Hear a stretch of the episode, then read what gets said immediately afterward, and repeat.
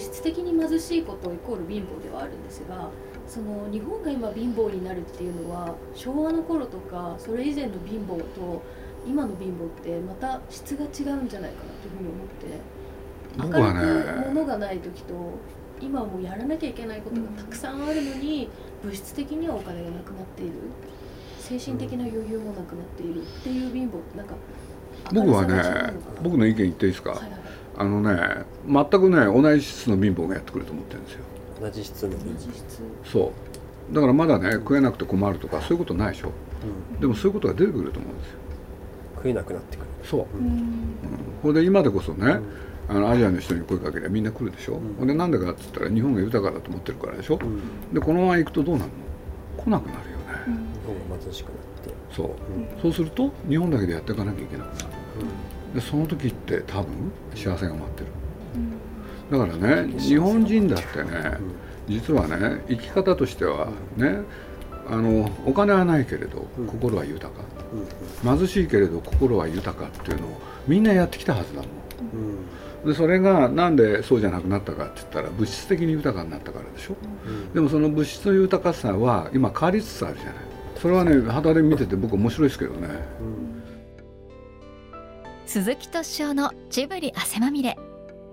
今週も先週に引き続き近代合理主義の世界で今ここに生きるとはどういうことなのかと題して後編をお送りします。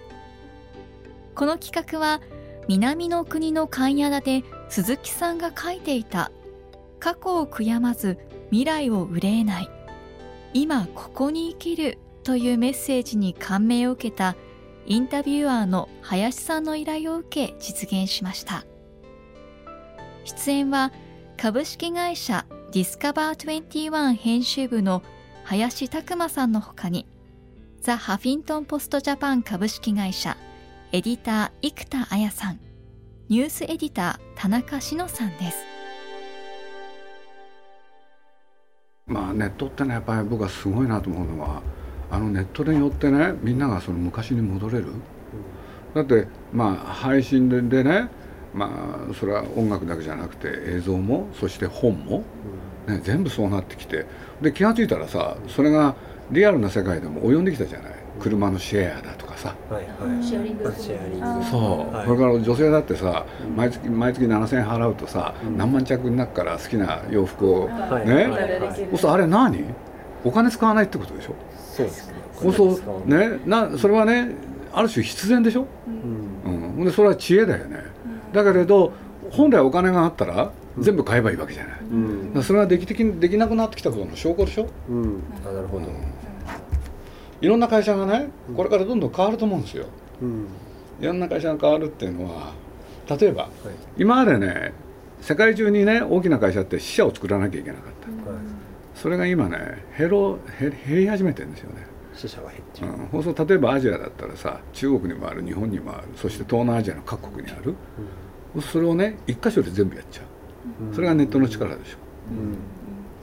で多分そうなってくるよね、そうするとアジアで1個とかさヨーロッパで1個とかアメリカで1個とかね、はい。アフリカで1個とか、そうその5つか6個ぐらいで世界が全部見渡せる、うん、多分そういうことが起こるんじゃない？うん。それは貧富の差にかうん？貧富の差例えばそこがあるところは雇用があって栄えてそれ以外のところはう？んだからだから貧しくなるんだよ、あー。貧しくなった方が幸せになれる。だってねあのね物質的に豊かになったら不幸になることは本来分かってたはずでしょ、うん。これ寺山修司っていう人がねもうね60年代に書いてるんですよ。今や不老者さえ不老者ですら物質的に豊かになればね幸せが逃げていくことを知っている。そういう時代だって書いてるの。うん。だから僕はそういうのをね忘れないんですよ。だからまあこれは本当難しいんだけれど物質と心って反比例するんだよね。物質と心反比例うん。だから何もなくなるとさ人間ってなんか やるじゃない。うんなるそうすると人生が大事になってくるでしょ、ほどはい。っていう気がするよ。へえそうか。だって僕仕事ってねまあ僕はこれい。ろんなところで発言しちゃってるけれど、はい。あの生活の糧を売る手段でしょ？うん。ね、そこで生きがいを求めるって僕は本当のこと言うと分かんないですよね。うん。だって大変に決まってんだもん。うん。嫌なことばっかだよね、うん。ねえ。だからに本当に分かんないんだよね、うん、だからやっぱり人生の方を大大事にした方がいいに決まってるじゃないかっていうのはどっかにあるんですよ僕、うん。ずっと会社に求めるものがやりがいだったのが安定に変わったのが今年だっていう話があったり、えっとでもそれってね実は言うと昔に戻ってんだよ。昔戻ってたんですそう。だってさそんな仕事にね生きがいを見つけるなんてバカな人は誰もいなかったんだもん、うんはい。ましてやさ、なんだっけついこの間まで流行ってた、はい。なんだっけ、あれ承認欲求とかさ。承認欲求。そんなもん誰も持ってなかったよ 当たり前だよ。俺なんかいまだにね、はい。あのまあ、自分の子供時代が育ったんだけれどだ他人の評価を自分で得たい、ん。でただの一度もないよね。関係ないもんだって、関係ないと、うん、だって仕事っていうのはお金が稼げるかどうかでうん。それで生きていくっていう手段ができるわけだから。うん。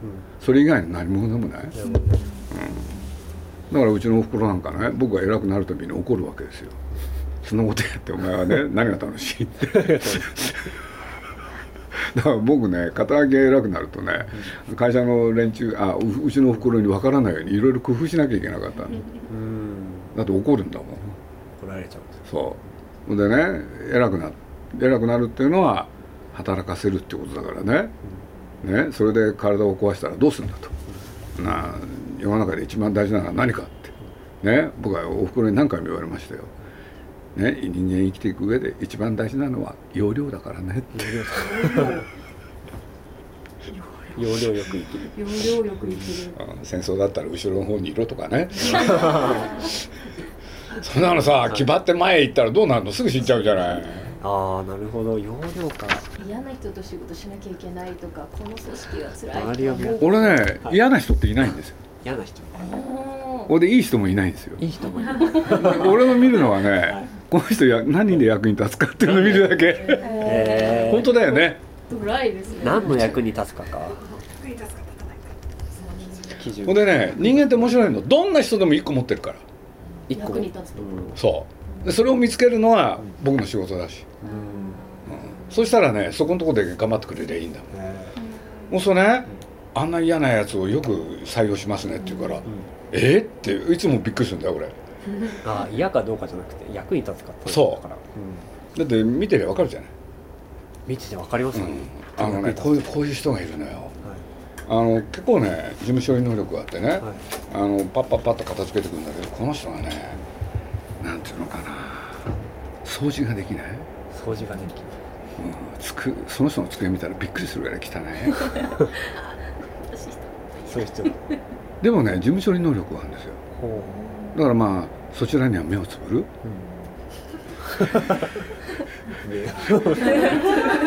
なるほど。え本当に汚いんだよ。ーそんな。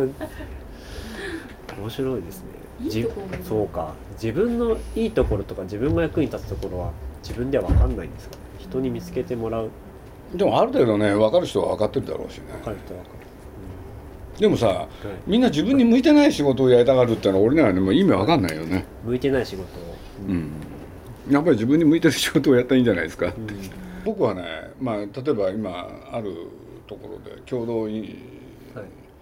通信というところで連載してるんですよ、うん。もう毎回楽しいんですよね、うん。うん、でね毎回一人自分が出会ってきた人を順番に書いてってね。でこの間見たらもう4年目に入ってるっていうね。月に一人なんだけれどもうそう一人一人思い出してね。でその人を端的に言うにはどうしたらいいだろうって考えるのが好きなのね、あ考えます、うん。で考えてて実際書くのはあっという間なんだけれど考える時は時間かかるよね。うん。手塚さんのことどうやって書こうかなとかね、あうん、手塚治虫さんの担当編集もされやりましたねで今悩んでるのがあの小泉進次郎っていう人にばったりね、はい。2度目だったんですけどとあるところで出くわした、そしたらねいい感じだったんですよ。で彼について書こうって思ってもう2週間ぐらい考えてるわけ、えその間考えてるの楽しいのよ。ああく苦しくないんですか？全然。ないって。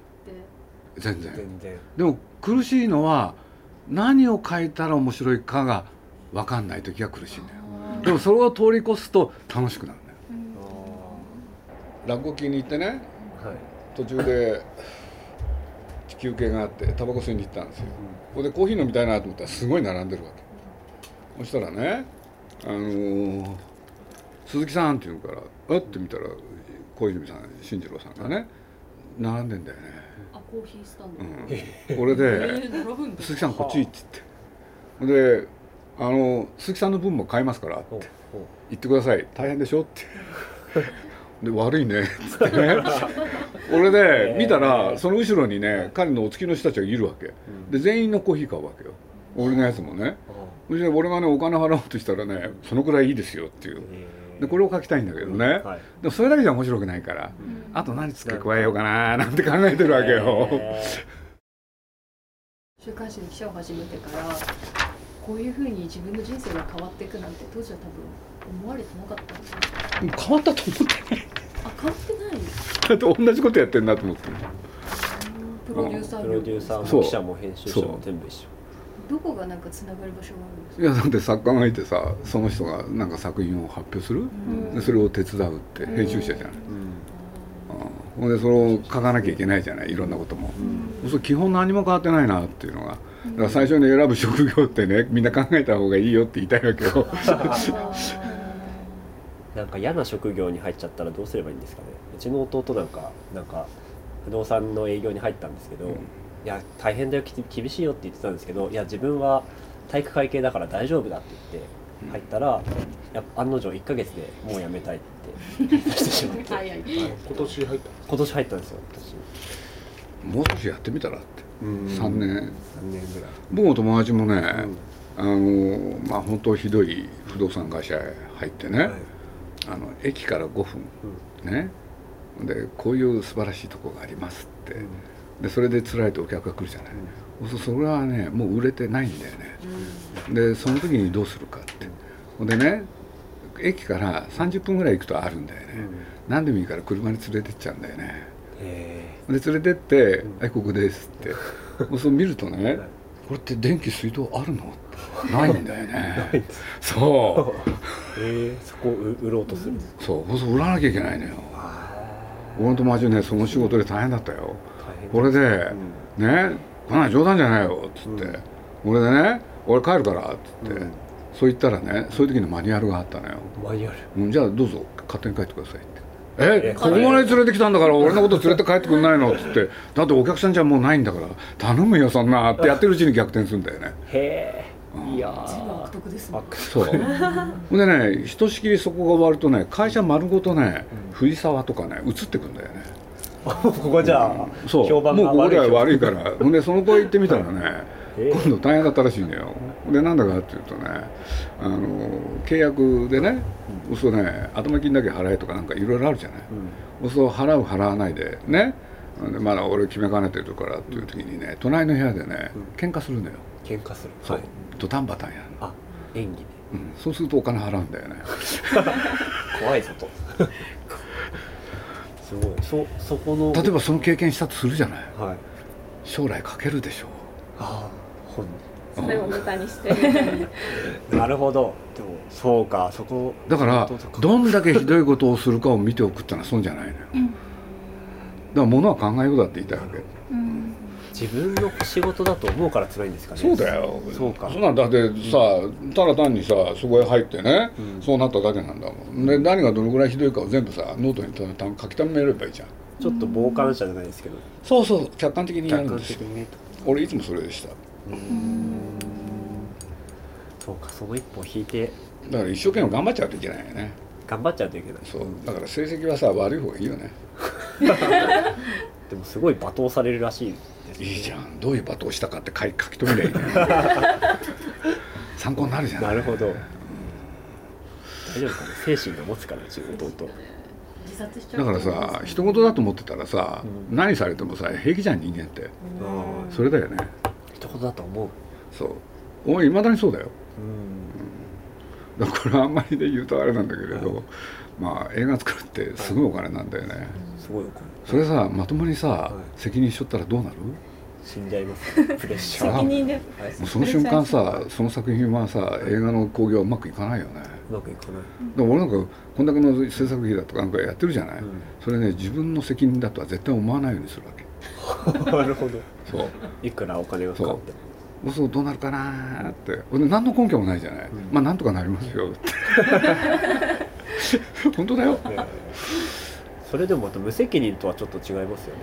やっぱりある種の楽観性楽楽観性ころがあるって客観。これってねうん。やっぱり記者やったせいなんですよ。記者やったんです記者ってね無責任でしょ。だって人のやったこと書くんだもん。そうですだから本人は関係ないんだもん。わかります。すごくわかるでしょ？そうだよね。そしたらねあの自分でなんだいろんなことやってねあらゆることに対してね人事に思えるようになったんですよ。あらゆることの一言。だからねあらゆることはね人事だと思えっていうのは僕の 座右の銘で。え責任を感じない。でもね人事だと思うとうまくいくんだよね。ーだってさうん。そういうことってね人間とは何かっていうのは見えてくるんだもん。人間とは何か。面白いよ、うん人間ってこんなバカなんだなとかね。うん。人間ってこんなにどしがたいんだなとかね。それを楽しんでらっしゃるんだなっていう感じが伝わってきますなんか。楽しいっていうのか面白いと思うよね。だっていろんな映画とかさ小説とかいろんなの読むじゃない。そうすると結局やってるのは何かって言ったらそこばっかやってんだもん。人間とは何か。こんなに面白いやつがいるよとかさ、だかうん。ら最近もねあの愛が何だっていうのを見て今時の娘はこうかと思って面白いわけじゃない。でしょ？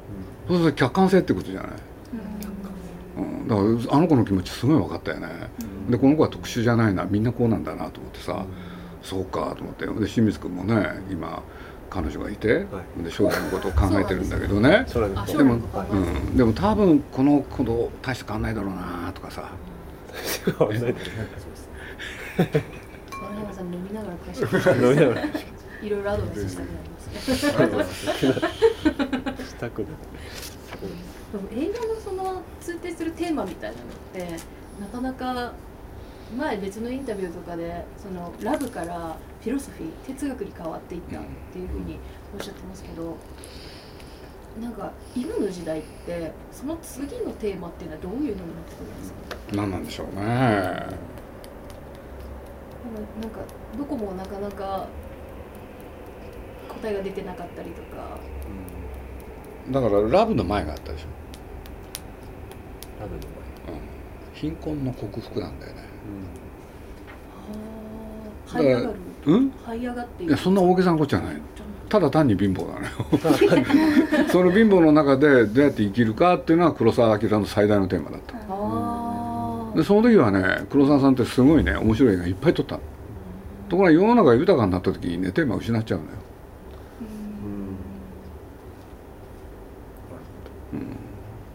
だから貧乏の克服があってほんでラブへ行ってほんで心の克服、うん、次はどこ行くんだろうそこもやっぱりこうぐるぐる回帰していくものなんですかね。貧困なでそれ分かんないね。また新しいテーマになる。だからそれ知りたくていろんな本読んだりねいろんな人の話聞いたりして。まあこれは養老さんがそれこそさっき言ったけれど書いてて。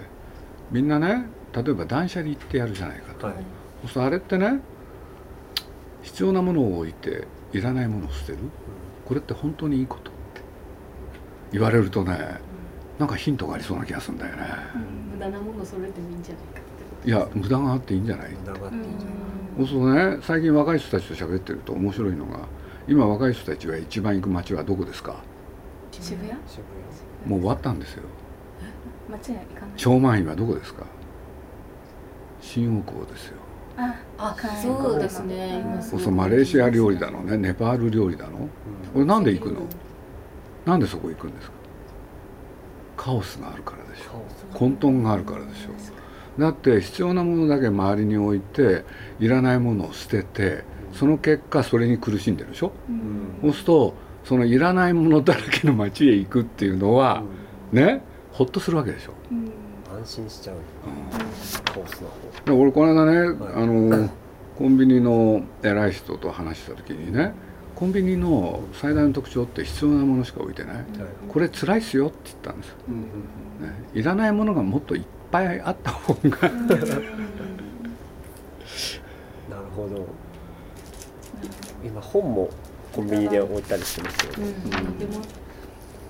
結構ミニマリスト的な価値観が最近なんかこの世代とかは特にえどういうの？それは。あの必要なもの必要最低限のもの以外持たないそれこそテレビもないしとか机一つだけそうとか。そううんとか、なんか、まあ、それこそアートアートとかにお金使わないとか、なんかそういうような生き方を多分結構してきてる世代だと思う。その結果どうなんだろうね。どうなるんですかねそこに対する漠然とした不安がすごく多分持ってる世代どうもね人間って本当はいらないものが好きなんだよね。うん。いらないもの確かに。そこでうん。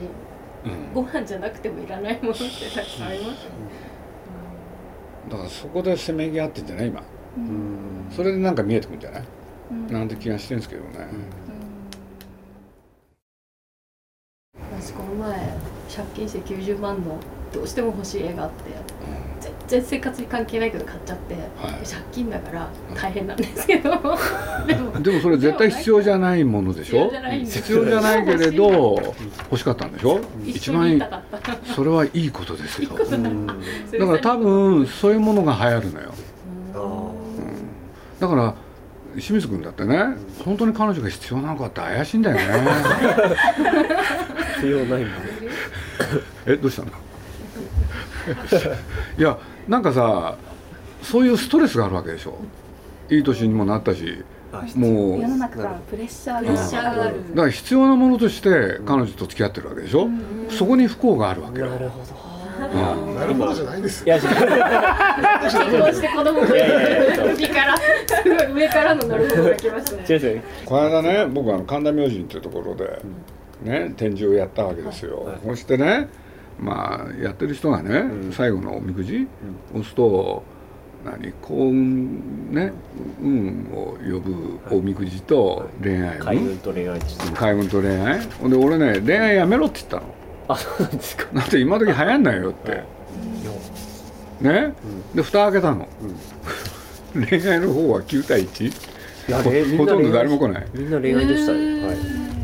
僕も怖いじゃない見てきたんですだってもう流行んないもん。だってねみんな忘れてんのよ。忘れてるっていうのはね、恋愛なんてねみんなやってたわけじゃないのよ。やってたわけじゃない。そう。恋愛しようと思って。適当なところで釣り堀でねこの人と一緒になるっていう。これがね本来の結婚のあり方だから。本当その好きだとか嫌いだとかでさやってたら大変じゃん。うん。だって好きだった場合さすぐ飽きるに決まってんだもん。ね でさそれがさなかなかさ獲得できないからさいま、未だにずっと好きでいられるんであってね、自分がその彼女を確保本当にできちゃったらもう飽きちゃうよね。で何するか分かんないもん何するか分か？んない。うん。だってさこの中のエレベーターで知り合ったある女性とご飯食べてね、はい。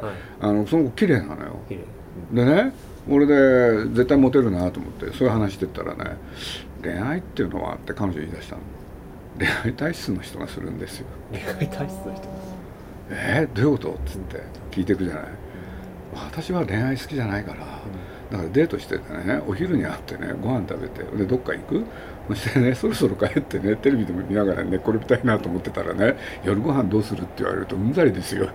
あ でね、その子に言わせると結局男でも女でもね、恋愛体質の人っていうのが一部いるんですよ、でね必ずしも半分もいませんよ。もっと少ないでその中でねぐるぐる回ってんですよ恋愛したい人同士が。で私なんかはねそんなことやってる暇にねあの好きなアーティストも追いかけてるし、ね、美術館にも行きたいし、ね、やりたいこといっぱいあるんだと、そうするとそれをねあの何結婚することでそれを諦めるのは私は嫌なんです、別に子供も欲しくないしって、なるほどと思って感心したりするわけ、ほんで今度私ねあの札幌行くって言うから「え何しに行くの?」って言ったら「嵐のね引退興行ですよ」え好きだったんだ」って言ったらね、初めてなんですけどね。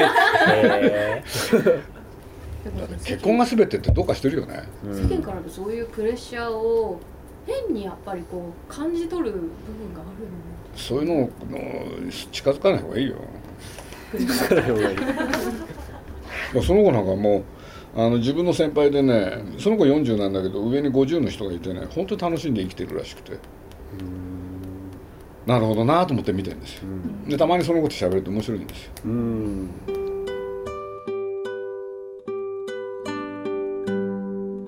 近代合理主義の世界で今ここに生きるとはどういうことなのかいかがだったでしょうか？このインタビューはニュースサイトハフポスト日本版でご覧になれます。ぜひ検索してみてください。鈴木敏夫のジブリ汗まみれ。この番組はウォールト・ディズニー・ジャパンローソン日清製粉グループ au ブルボンの提供でお送りしました。